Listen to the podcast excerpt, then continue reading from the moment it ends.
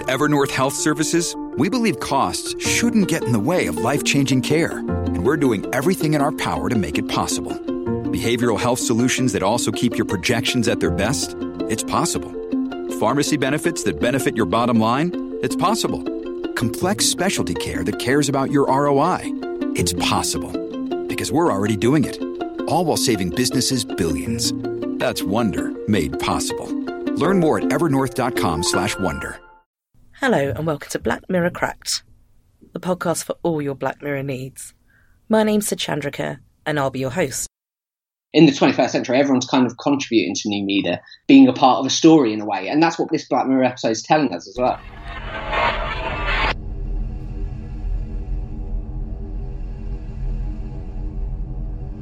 Today, we'll be talking about the very first episode of Black Mirror, the national anthem. I'll have a colleague Skyping in from Birmingham Live. His name is James Rodger. He's advanced content writer and he's a huge Black Mirror fan who watched this episode when it first came out on Channel 4 in 2011. Same as me. Um, he's hugely enthusiastic, so I can't wait to get talking to him about it. Black Mirror season one. It's probably my favourite series, so uh, I'm really, really chuffed to be asked to come on and analyse it with you. So, before we get into the episode, do you remember watching it for the first time on Channel 4?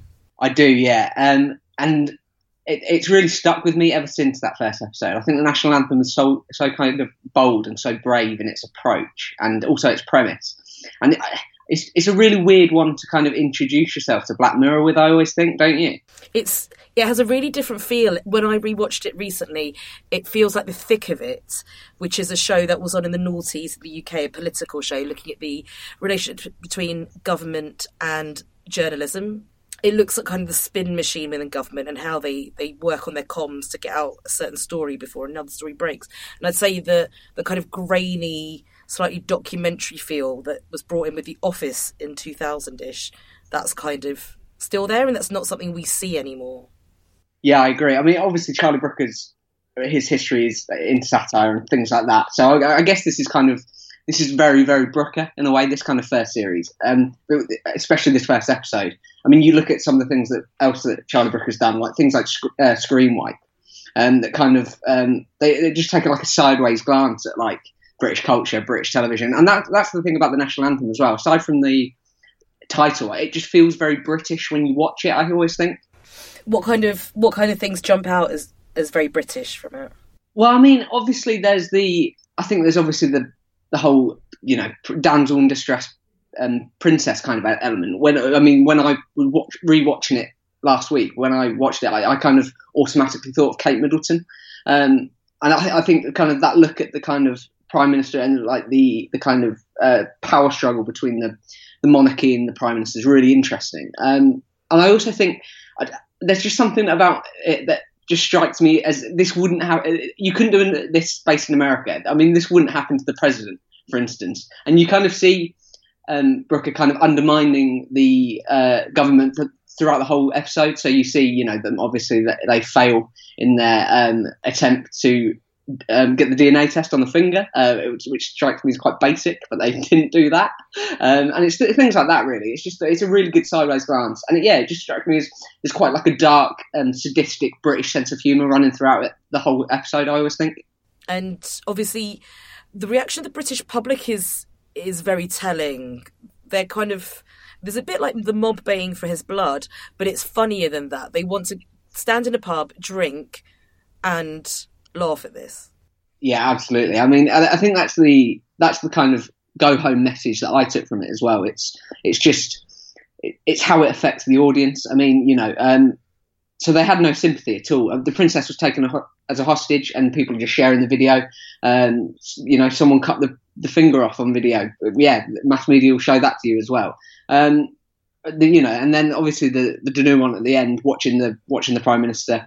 Um, it, it just strikes you know people are like almost like why not? Let's go down the pub for it. It's, it strikes me as it's just very very relevant. I don't think it's dated at all actually. And that's one of the things that i was a bit worried about uh, rewatching series one because it, it did air you know a fair few years ago now. And watching each of the episodes I, I, I, it just strikes me as just timeless. And i think black mirror is going to stand the test of time as well when you going into future decades. I think people will still be watching it I think I think the national anthem is the the one episode that's dated for me because it reminds me of the thick of it, and famously the thick of it couldn't really work um, with the Tory Lib Dem coalition government and and now the Tory government we have because they're kind of beyond satire and just that picture of Theresa May holding Donald Trump's hand to me kind of symbolises our current government, and that seems beyond any kind of satire Charlie Brooker would have dreamt up. It does feel dated to me, but not in a bad way. It feels like a bit of a period piece, and also in terms of Charlie Brooker's tone, he doesn't have that harsh tone anymore. Really, he, he there's a lot more sympathy in his later episodes, if not for every character. I think that's re- I think that's a really good point. Yeah, I mean, when you look at the latest episodes, it's almost as if like I think Charlie Brooker has mellowed quite a lot when you look at the writing of Black Mirror, but I also think it's I just I, I, it's almost as if he he knows what we're going through in the real world, so it's like he can't bear putting these horrible endings on us anymore. So it's like he does drop in a couple of a, a really like feel good episodes later on. I mean, Hang the DJ and San Junipero, there's, there's, oh Black Museum as well. Um, so I do think that's a really interesting point. Yeah, I, I do think he's definitely definitely mellowed going um, as he's kind of as the series have progressed. I think yeah, world events have number one tech has um, evolved and our lives are more consumed with tech. We have better smartphones, and we both work for Trinity Mirror, and we know that mobile traffic goes up and up and up and up. And so that means people are frowning at their phones more often. That's the view of the world that Charlie Brooker says he has that the world of Black Mirror is someone frowning at their phone. And actually, we know from Chartbeat, which is how we look at our traffic and our stats in the newsrooms, that, um, people are reading more on their phone, certainly more our content. So that has changed in just the last seven, eight years, certainly since 2011. So our world looks more like the kind of screen heavy worlds of Black Mirror. What you know, what, what a, a, major finding over the last few years has been how just tech has kind of just taken off, and it's like the first thing that you touch in the morning now isn't you know it's it's, it's nothing but your smartphone. Uh, that's the first thing people touch in the morning. That's for the majority, and the last thing they touch at night. And that's interesting as well because you see that um, they cannot they cannot bottle this story up. As soon as it breaks, it's gone, and people are in their bed, and you know you see that really good. Um, you, you see that that couple in bed throughout the whole thing, kind of in various scenes. And I'd actually forgotten about that as well. I'd forgotten that Charlie Brooker was dropping us into these like living rooms and bedrooms across the land, and you were seeing how these people were reacting to it. Um, and there's that there's that great line when they're all in um, talking about you know this what the demand is, and it's almost as if like the prime minister's the, one of the last people to find out this demand. Actually, when you think about like um, there's something like you know hundred thousand people seen it on Twitter, uh, on Twitter and YouTube, things like that. Um, it's you know the, the, news companies are sitting on it, but kind of everyone knows, apart from the prime minister. I thought that was really, really, um, really, really clever from Charlie Brooker, actually. You're right. That's a really good point. I'd forgotten about the way basically Charlie Brooker invented Gogglebox on the national anthem. We do see everyone waking up in the morning, waking up to this news. There's a whole NHS hospital full of people who are watching it. And one of the one of the women i don't know if she's a nurse or a doctor but she tries to switch it off. And one of the guys says no we're watching history. Yeah. Oh history indeed. And um, you're right about the prime minister being the last to find out. He gets woken up because the last thing they want to do this government is ring him up and say and say this sentence to him we can imagine what the sentence is. And mm. so they leave it to the last second, and he's he seems so delightfully old fashioned. Rory Kinnear's fantastic prime minister, but in terms of understanding how digital works, he's way back in the noughties. Surely you could put the lid on this. No, digital files are copied really easily. They put it on YouTube. Come on.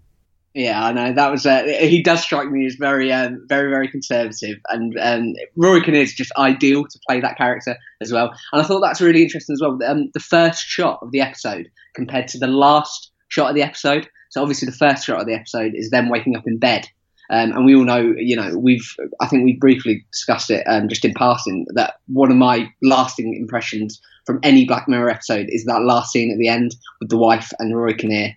Um, and it's just very very powerful. And that, that kind of like mirror image how things have gone from one year to the next it's just really really powerful really when they wake up, wake up in bed together and then you've got that emotional kind of scene at the end. Almost heartbreaking in a way the way that she just walks up the stairs. I think that's just beautifully done really. Yeah the, the last scene where he bows his head slowly and it's it's like a tableau at the end. She's she's disappeared up the stairs and she won't speak to him, and and he's kind of on his own. And we know from later Black Mirrors, from the news tickers, that they divorce. But what what really struck me about this this episode is it goes at the media in a way we probably don't see again maybe until Hated in the Nation.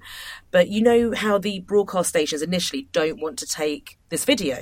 And they say, well, how do we deal with it? We can describe it. We can't use any profanity. We'll say that he's been asked to commit an act and all of this stuff. So they're kind of tiptoeing around it. And you kind of trying to think, you know, if we were in the newsrooms and this happened, we'd be having similar conversations because Trinity Mirror is also in the audio and visual world. We're making a podcast. And so we'd have these conversations, but while they're having these conversations, other people are just chucking it onto the internet, not filtering it through editorial judgment.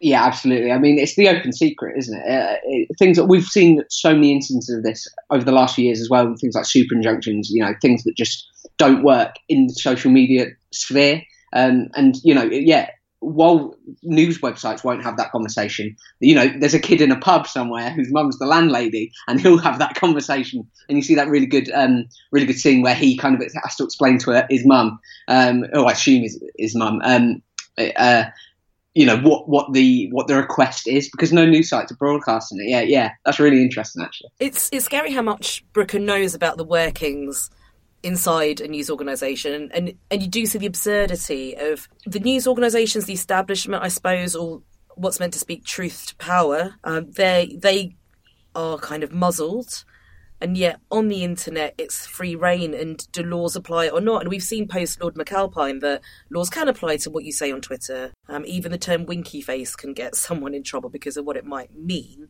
if you put it in context. But back at this time it was before all these things that happened, and the internet was really the Wild West. And we still don't know how to legislate the internet, really. Do you use English libel laws? Do you use American libel laws? How do you choose between them? And that's almost kind of like the overriding message as well, isn't it? Because the message is, well, yeah, this is a heinous act for a prime minister to commit, but the prime minister wouldn't have to commit it at some on some level. The public weren't wanting to see it, and it's the whole thing about taking the power away from the government and taking it into the people with the smartphones, the people with the video platforms. Um, so it's kind of like this, this, groundswell movement to get the prime minister to do this thing, and it's also like it has to it has to has to take them seeing it happen for them actually finally to be disgusted. It's almost as if you know the princess getting kidnapped isn't disgusting enough. The you know the princess supposedly having limb, limbs chopped off isn't isn't you know isn't disgusting enough. They, they need they need this depraved act and this kind of like there's a, this sadistic need, and you see that with how quickly the, the public vote goes from kind of like everyone's kind of against it, but you know deep down really wants to see it to just everyone flat out coming out in support of this this act and the prime minister stepping up like a hero to do this. And it just shows how quickly. I mean, that's probably that's one of the criticisms that I had when I first watched it. But what, rewatching it, I thought it was actually really quite clever. I remember the first time I watched it, I thought, well, it'd take more than just a finger to get chopped off. But it's almost as if like what rewatching it, you realise how desperate from the start everyone is to see this act happen. Yeah, I think obviously blood is spilled, and I think that would change public opinion. I do think in the years since, we have seen the fun the public can have with a vote. That, yeah, I think you know where I'm going with that.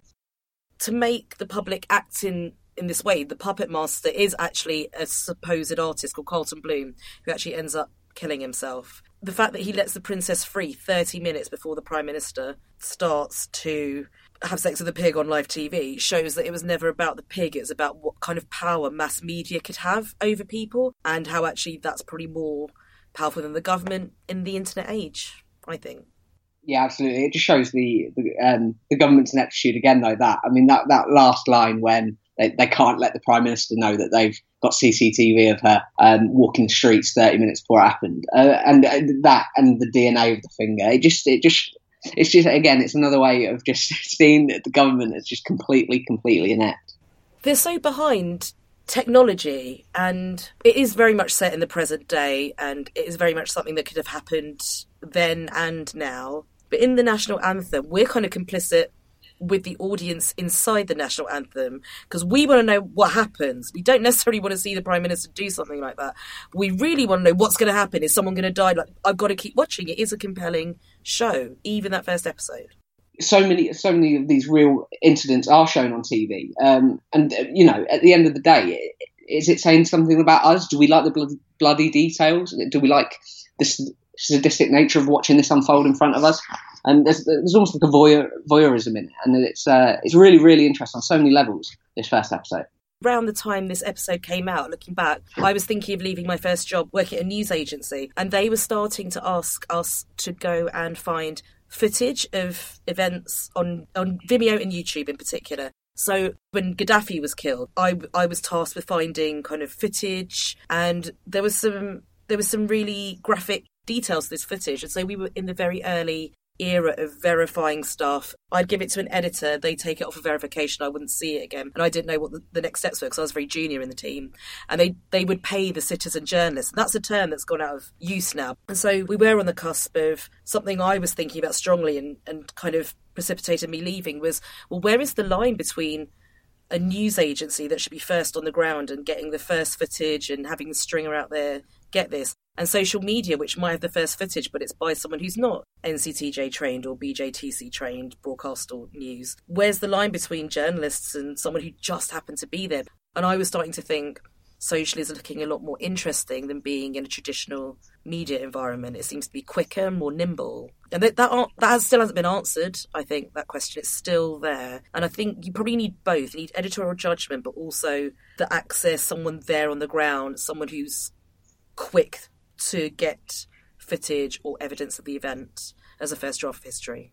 Yeah, I, I completely agree. I mean, I mean, news outlets still get those comments now, don't they? If something's happening and, and news comments approach people for pictures and stories, sometimes there'll be comments going back saying, well, you know, you're a journalist. Do I have to do your job for you? Why aren't you there? Things like that. Mm, you know, media outlets can't be there all the time, but it's the, the public love being a part of that story. They love kind of seeing their name up there with the credit and things like that if there's a if there's a big crash on the motorway and and you've got multiple angles of this thing and uh, multiple uh, media as well. So you've got video, pictures, you've got um, quotes. In the 21st century, everyone's kind of contributing to new media, being a part of a story in a way, and that's what this Black Mirror episode is telling us as well.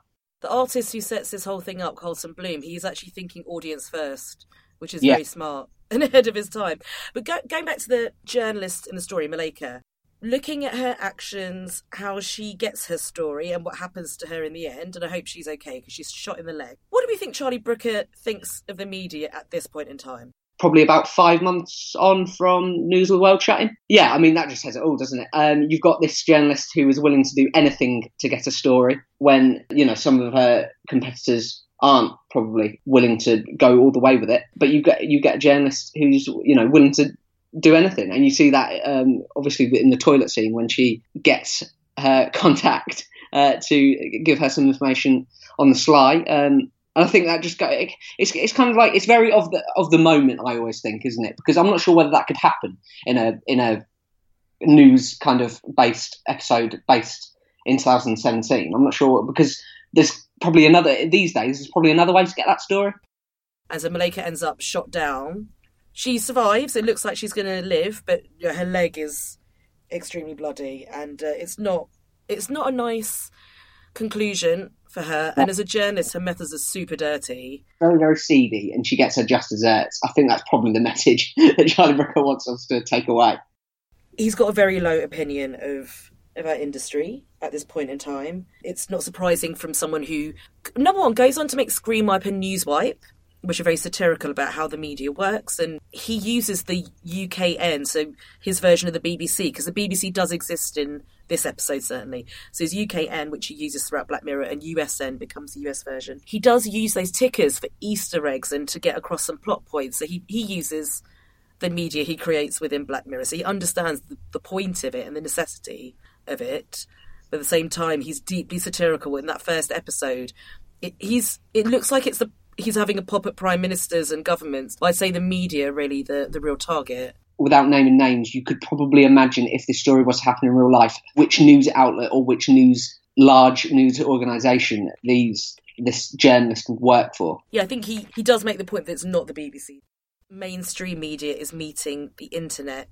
And I would say that that theme, how does technology disrupt the lives we've all been leading. It's for me, it's like the invention of the printing press. It's that big a deal. rewatching it back, and I never picked up on this in the first one. It, a lot, there are a few hints um, about the royal family versus the government. There was just there's just a couple of moments, and to be fair, it's probably me just reading into, too much into it. But I, I did think uh, that it, it stopped me a couple of times. There was a couple of lines that stopped me and thought, "Oh, that's interesting," or you know, that's interesting as well. Um, there was a few. Uh, there was one about the car intercepted, oh, and the fact that the princess had insisted she, you know, she was going uh, kind of against government guidelines and things like that it, it, kind of like I don't know. It, it, set it up as if it was like the royal family versus the government, and you know, obviously in situations like this, there's only going to be one winner. I, I, just wondered what you thought about that. Did you pick up anything on that? Well, there's that point where the Queen rings the Prime Minister up, yeah. and it's like you will do your best, and that's a royal call, and he has to take it. And there's the hu- there's a huge like Brooker comic element of it's about the pig, but also yes, the power comes from her, and she's saying, This is a member of my family, they are in danger, and you are going to do something about it. I'm super polite, but we all know who's issuing the commands here. So definitely, there are little moments where you see where the real power lies. Yeah, definitely, absolutely. What did you think of the wife?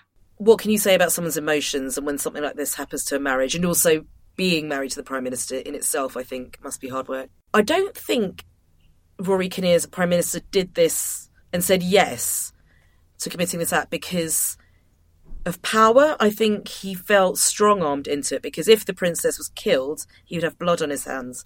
And for that reason, I think her reaction's a little unfair. Having said that, how does a marriage survive? And it's also it's, it's like how does a how does a relationship survive being th- this played out in public almost? Yeah, and I think that's that's where we have to go to understand her reaction. There's an epilogue, and we're getting to the end of the episode, and there's an epilogue. A year later, the, news organisations are reporting on the anniversary of this incident. Amazing. and again, there's there's another really horrible future prediction. They're at some event at a school, and there's a news ticker, and it says a Tilsdale fire inquiry.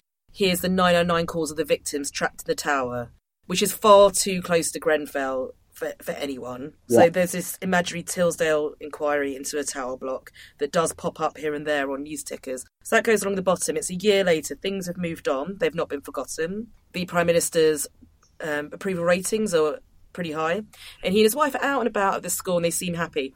But they walk back through the door into 10 Downing Street and she just walks up the stairs and won't speak to him and he's kind of crying out for attention and then he bows his head and it, and it kind of lingers on that final shot of a of a marriage that will never be repaired. And it does bring it down from a huge government, royal family, internet level, this macro level, down to two people. And I think that that's the kind of template for Black Mirror to come that it's always about human loss and about love gone wrong or hopefully right sometimes.